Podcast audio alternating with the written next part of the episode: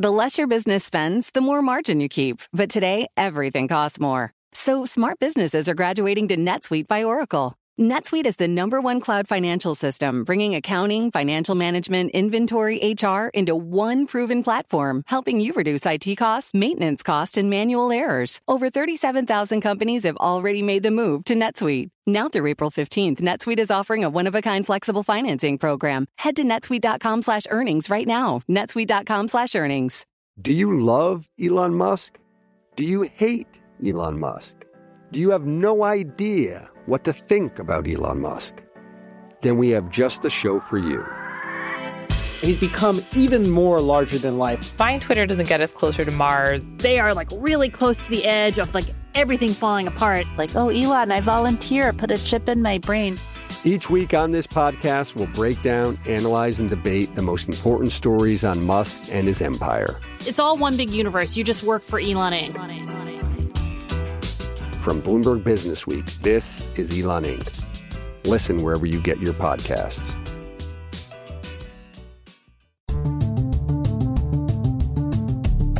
This is Bloomberg Crypto, a daily Bloomberg iHeart podcast. And I'm Stacey Marie Ishmael, managing editor of crypto for Bloomberg News.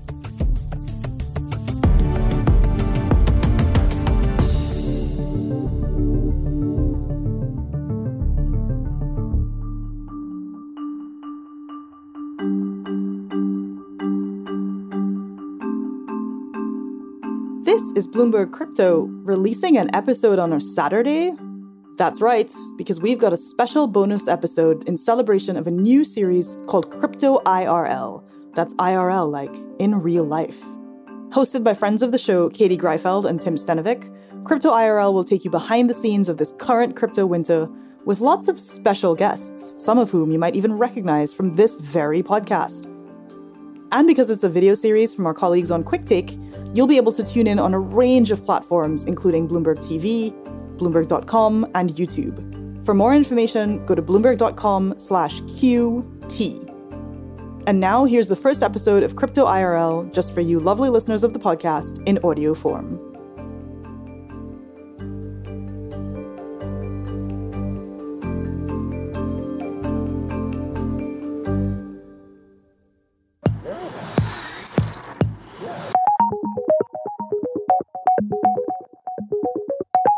All right, Katie. Last year, I'm in an Uber on the way home from work, As one does. as one does. The Uber driver has got his crypto account open While he's driving. while he's driving, and he's showing me all the money that he's made on crypto over the last few months. Mm-hmm. And I'm not talking Bitcoin or Ether here, I'm talking coins. you can say that. I just did. Okay. And he's like, okay, when it starts, it's so easy. When it starts going up, you buy. And then when it gets really high, you sell. I've heard that before. Well, that's what he was doing. yeah. And all I could think of to myself was, this is the top. You know, when your Uber driver's showing you how much money he's made in crypto and mm-hmm. how you got to get in on it. And I'm thinking, this is not going to end well for this guy. And sure enough, here we are, a few months later. $2 trillion in crypto value has been wiped out. And I'm not hearing Uber drivers talk about their crypto anymore.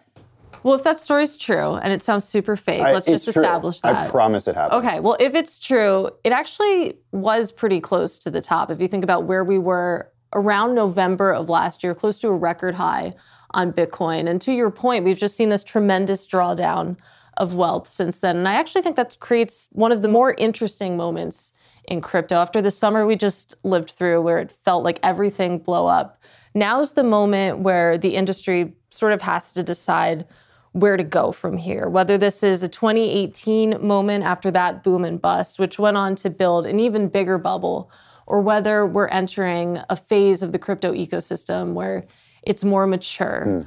So, luckily for us, we have eight episodes to try to do that. I have all these papers in front of me, and uh, we're going to try to figure out what moment we're actually in right now. And funnily enough, we actually prepared something. No to- kidding. Yeah, we did.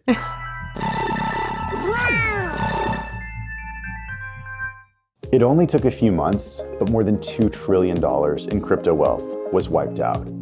We're talking wreckage that was far and wide here. Yeah, we got the billionaires on one side, but we got everyday people who lost their life savings. We saw currencies collapse. There were mass layoffs at companies, and some of these companies were once valued at billions of dollars, declared bankruptcy. So, what happened? Well, there was the collapse of this so called algorithmic stablecoin. And what that did is it set off this chain reaction that brought one of the best known crypto hedge funds to its knees. We got to go back to May to understand what really happened here. The collapse of Terra USD. This is an algorithmic stablecoin, and it once topped the charts. Now, it, it's not exactly clear what set off the slump in demand for UST, but then we saw this death spiral, and it knocked UST off its $1 peg. Think about this as like the crypto equivalent of a bank run. At the same time, crypto had been falling in price since the end of last year. But then, as Terra was melting down, the panic started to spread, and it dropped the price of Bitcoin by nearly 30% in just a week. The problem is that lenders were using Bitcoin for collateral, and that just led to carnage across the industry. Take Three Arrows Capital. It was this previously invincible hedge fund. It once managed as much as $10 billion, and it declared bankruptcy. This was just a mess, but it's a mess that we've got to make sense of and we've got to understand. A $60 billion collapse of an ecosystem that led to a massive decline in the price of Bitcoin, and then the outright collapse of companies. It was contagion, but it was contagion that raises really important questions. What's the collateral damage to an industry after an event like this? And perhaps most importantly, have people just lost faith in crypto? All right. We have a lot of questions. We've got Stacey Marie Ishmael. She leads crypto coverage for Bloomberg, arguably the busiest woman at Bloomberg. It's been um, a moment. It's been a moment. and I guess when I think back to the summer of 2021, that run up to last November, where we reached the record high in Bitcoin, one of the big bullish mantras was institutional Mm-hmm. adoption, sort of traditional Wall Street embracing crypto. And when you say that we're kind of learning the lessons of 2008, what is the reputational damage here? Is that no longer really a narrative that holds? It's been interesting to see institutions plunge in, not just like a toe in the water, at the same time that retail investors are a little bit more skittish and a little bit more inclined to sit on the sidelines. So, you know, just in the past six months, you've had BlackRock announce, announce a partnership with Coinbase. You've had Goldman Sachs make certain types of derivatives available to clients. Even more recently, you know, you have kind of Citadel, Fidelity, and others saying they're going to back something like a crypto-esque um, exchange program. So I do think that one of the interesting features of this institutional adoption is they're like, we're already regulated. We mm-hmm. know how to do this. We have all of the available licenses. We understand how to man- manage risk, and they're seeing opportunities. Is there concern that right now the everyday person, the normal retail person, is just completely scared away and is going to potentially miss an opportunity because they got worried about what happened, you know, post Matt Damon, and they're just saying, "I'm not going to touch this stuff anymore." There's a few different ways that we're thinking about that. On the one hand, you know, if you were a to the moon yield farming, I'm looking at 19 Laser different eyes. protocols, you know, you're like, yeah, down with decentralization. On the other hand, if you're somebody who watched perhaps your friends, perhaps your family, perhaps yourself lose your life savings in something like Voyager or Celsius, then maybe you're going to look at a Citadel or a Fidelity or a BlackRock and be like, they seem like they know what they're doing. Hmm. Mm-hmm. Their presence might be reassuring to you. So you've got sort of competing dynamics in the market at the same time. Sort of the adults in the room. That's what they would like you to say. Yeah, and here I am saying it. So there you go. I am curious though. I mean, it feels like a lot of the chaos, the contagion was centered around these crypto lenders. And I'd love if you could bring out your crystal ball and gaze into it and tell us are we ever going to go back to the days of like 18% returns or lending returns, or is that over? If I can answer this question accurately, I would be in a very different job. However, uh, I will say that as a person who covered the financial crisis for a while, they were like, "We'll never go back to XYZ," and then like three years later, somebody was like, "I've got this really exotic product I want to sell you." And the memories and the timelines that we tend to operate on in crypto are even shorter, right? Where sort of in the dying embers of um, Luna and the, the associated stablecoin, you had other folks being like, this is why our algorithmic stablecoin is going to be fine. so I think there is an, an kind of an, an inertia built into the system of anything that we invent can only be positive unless there's widespread evidence to the contrary, and then we'll just do V2. Okay, so for the past few years, people in the space have been telling me when I don't understand something, it's like it's the early days of the internet. Right. This is like the 1990s when you know Andreessen had just invented Netscape, and you know we're trying to figure out what you can do with this thing.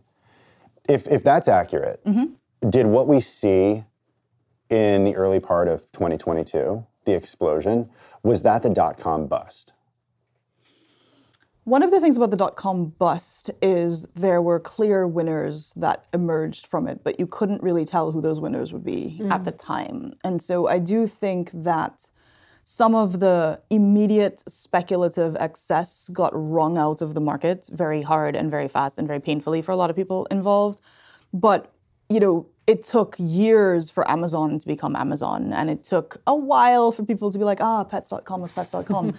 and we are still in, you know, sort of the immediate aftermath of that, where it's like you don't know who the Amazon is going to be and who the pets.com is. Right. I mean, Amazon's actually only been a profitable company reliably for like not that many years. Exactly. So there was this really grim time a few months ago when things were crashing. Message boards were filled with people, you know, anecdotes of people who lost everything. Our colleagues here at, at Bloomberg published a story about people who lost everything with Voyager. Mm-hmm. I mean, there were there were people who were talking about self harm in in these forums, and I'm just wondering what we've heard from the industry over that period of time. I wouldn't say there's been a ton of self flagellation or even kind of explicit, whoops, are bad. It's much more around, well, one, a lot of people are getting sued. And hmm. when you're being sued actively by thousands of people, it is perhaps against the advice of counsel to be like, well, we made mistakes, mm-hmm. because that would be appearing to admit guilt of some kind Makes sense. but I also think there's a there's a nihilistic streak in crypto that suggests that well you should have known what you were getting into like you know how come you you invested more money than you could afford that's on you. If you were margined and leveraged up to your eyeballs that's on you. We didn't tell you to put your life savings in crypto.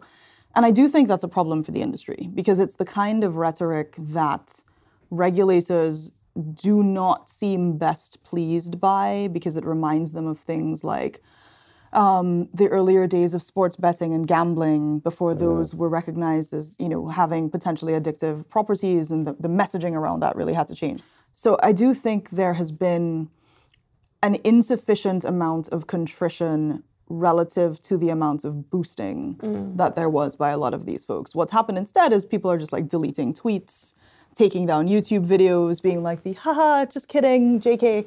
And I don't think that that is necessarily endearing themselves to the people who did lose everything. But again, there's always a new there's always a new buyer, right? There's always somebody who's coming in for the first time, and I worry about that new buyer. With us now, Meltem Demirors, extremely cool woman, also the chief strategy officer of CoinShares.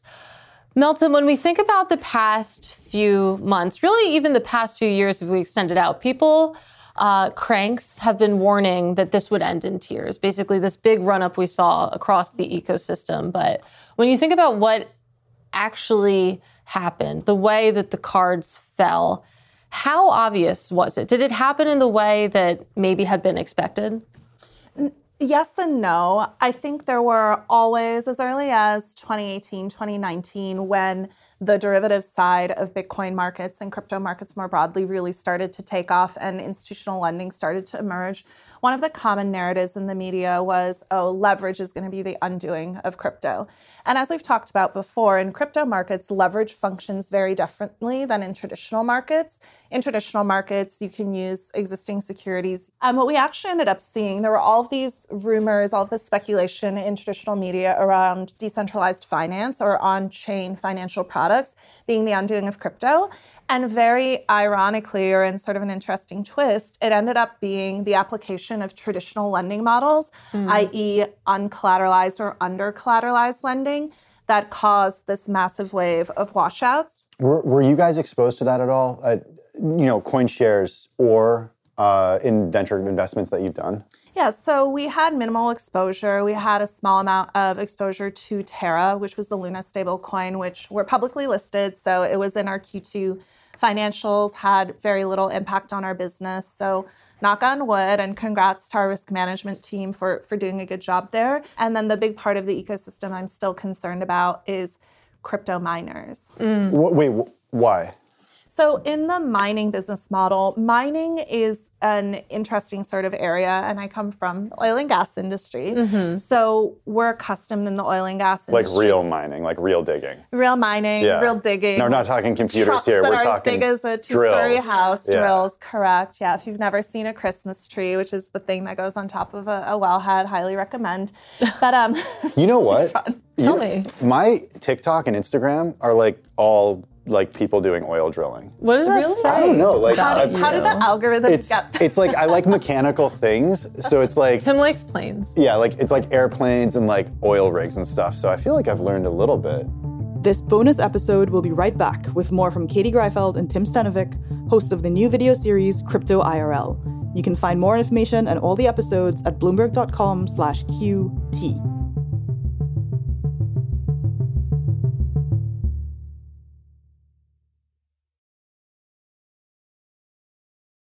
To address our new climate reality, the world needs radical solutions. Collaborate for a greener future at the Bloomberg Green Festival, a groundbreaking celebration of the thinkers, doers, and innovators leading the way. From design and culture to technology, science, and entertainment, hear from inspirational speakers and immerse yourself in climate solutions. July 10th through 13th in Seattle. Title sponsor Amazon. Get 20% off using promo code Radio20 at bloomberglive.com slash green festival.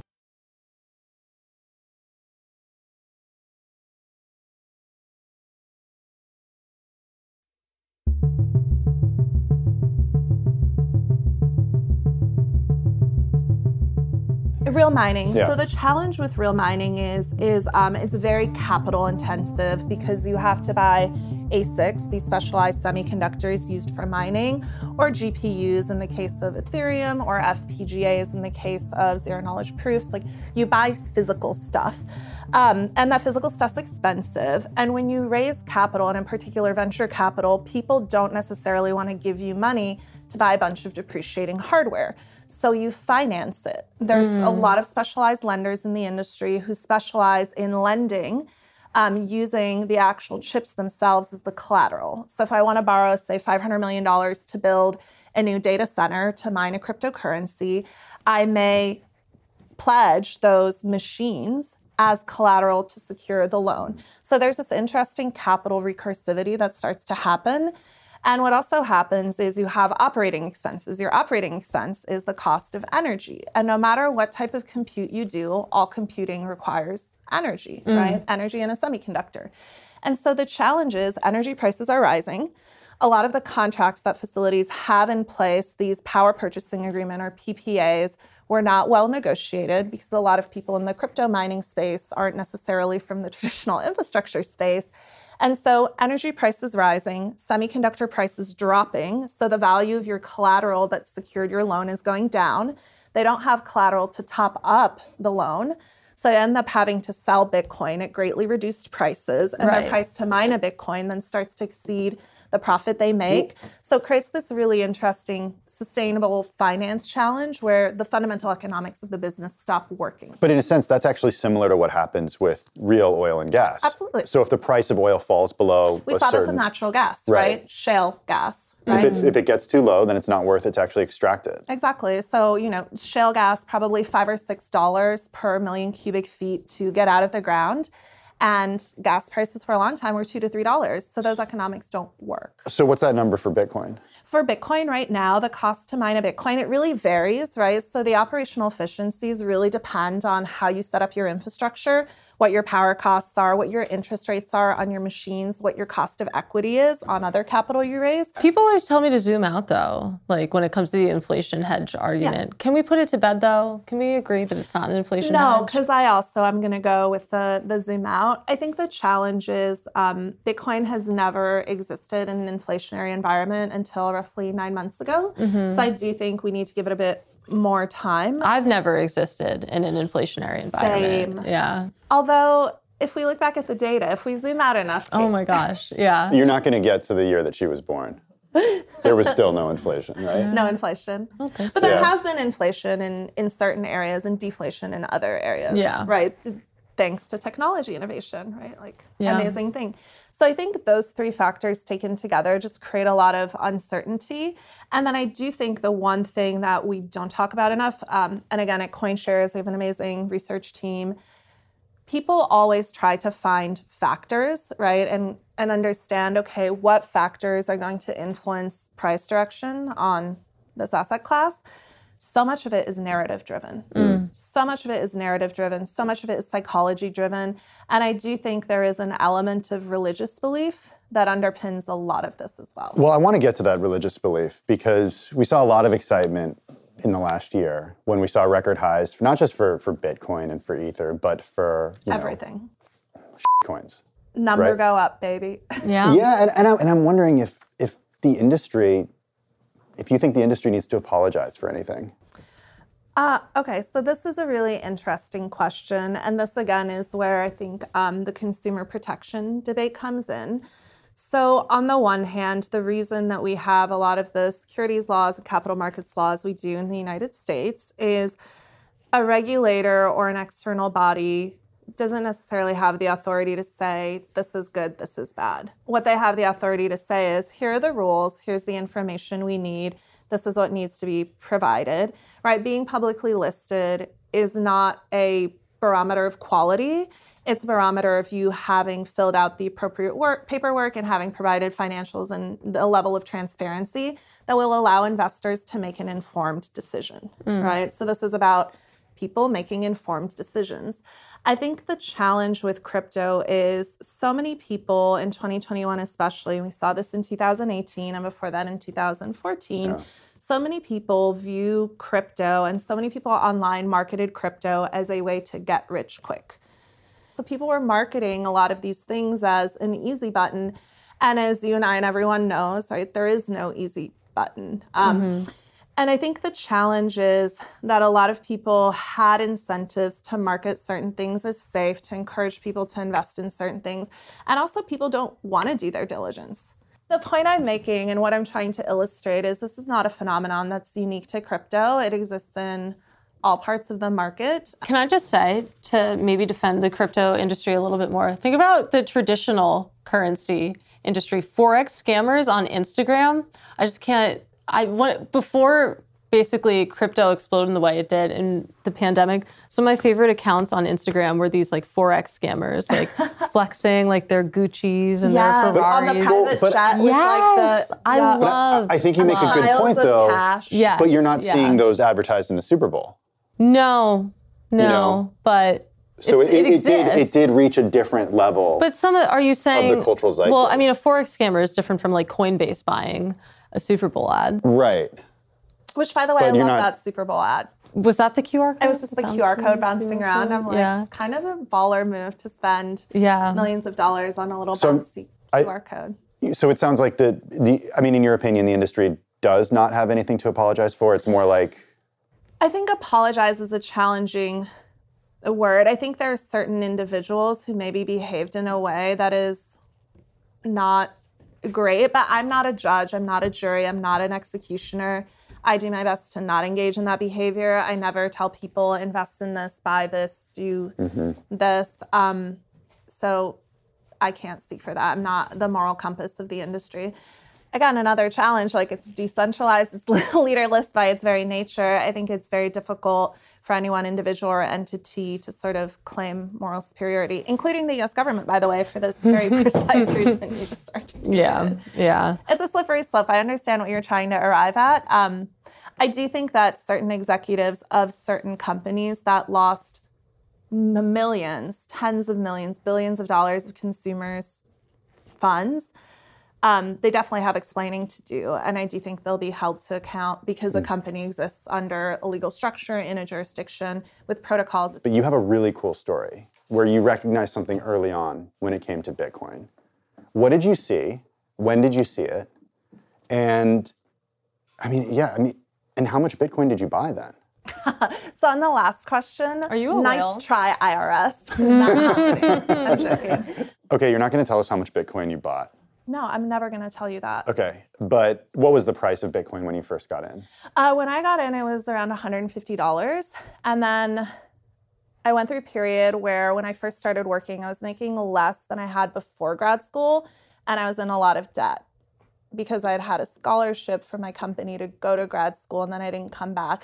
So I lived in a rat infested apartment in New mm. York and I used every paycheck to buy more Bitcoin. Wow. And then the price of Bitcoin went from $300 to $120. And I did not feel great about my life choices. But it was really funny because people look at it now and they're like, oh, did you have some intuition? I'm like, no, I just thought it was really interesting. The people I was interacting with, like, I'd never interacted with people like that before professionally. And I was like, this is wild. It's fun. It's really crazy and insane. See, I would have said yes. I did have intuition, and I can see the future. No, be very honest. and you're not a part of it. And it was fun. You know what I miss?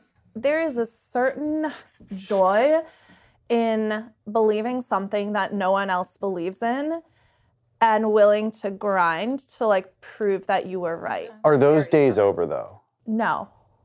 Well, where you let's- could make those kind of outsized returns on a coin, a crypto? Um, I don't think it's a coin anymore. I think where the world is shifting to, I, I do think um, what is going to generate outsized returns is capturing and creating, by the way, trends. So I do think identifying emerging cultural movements or communities early and investing in the financialization of those cultural movements is going to be a huge thematic trend. And so that is really interesting. It's one that a lot of people aren't talking about, aren't looking at. So I do mm-hmm. think there's still opportunities. They're just not going to be as easy because there's a lot more capital, there's a lot more people. So you have to be willing to go where other people won't go. And lucky for me, I like really weird people. I like really weird things, and I'm willing to bet enormous amounts of money on really crazy ideas. But I think that's where the returns will continue to be. Meltem Demirors, it's great to see you. It's Great to see you. This Tiff influencing. That one okay. Yeah, it was okay. Yeah. We should do it again. I'm down. All right. Cool. Let's All do it. See ya.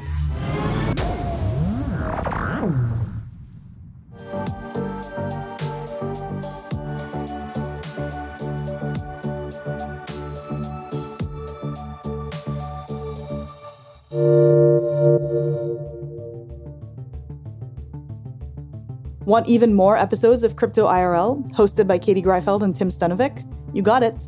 Go to Bloomberg Quick Take at bloomberg.com slash QT for more information about how to watch the show live or find them on YouTube.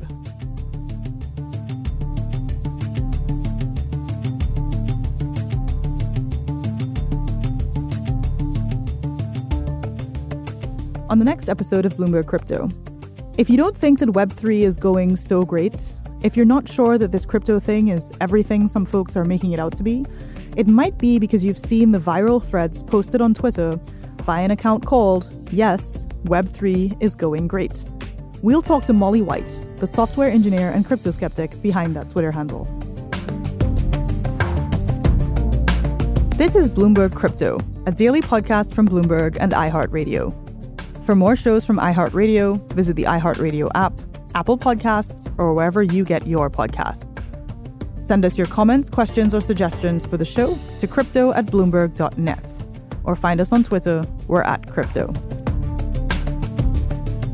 The supervising producer of Bloomberg Crypto is Vicky Vergolina. Our senior producer is Janet Babin. Our producers are Mohammed Farouk and Sharon Barrero. Our associate producers are Ty Butler and Moses Undum. Desta Wonderad is our engineer. Original music by Leo Sidran. I'm Stacey Marie Ishmael. Have a great weekend.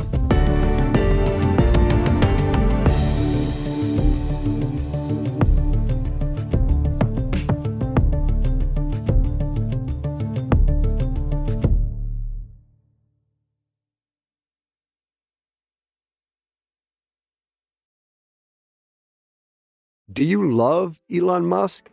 Do you hate Elon Musk?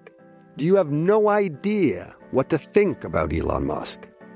Then we have just the show for you. He's become even more larger than life. Buying Twitter doesn't get us closer to Mars. They are like really close to the edge of like everything falling apart. Like, oh, Elon, I volunteer. Put a chip in my brain. Each week on this podcast, we'll break down, analyze, and debate the most important stories on Musk and his empire. It's all one big universe. You just work for Elon Inc. From Bloomberg Business Week, this is Elon Inc. Listen wherever you get your podcasts.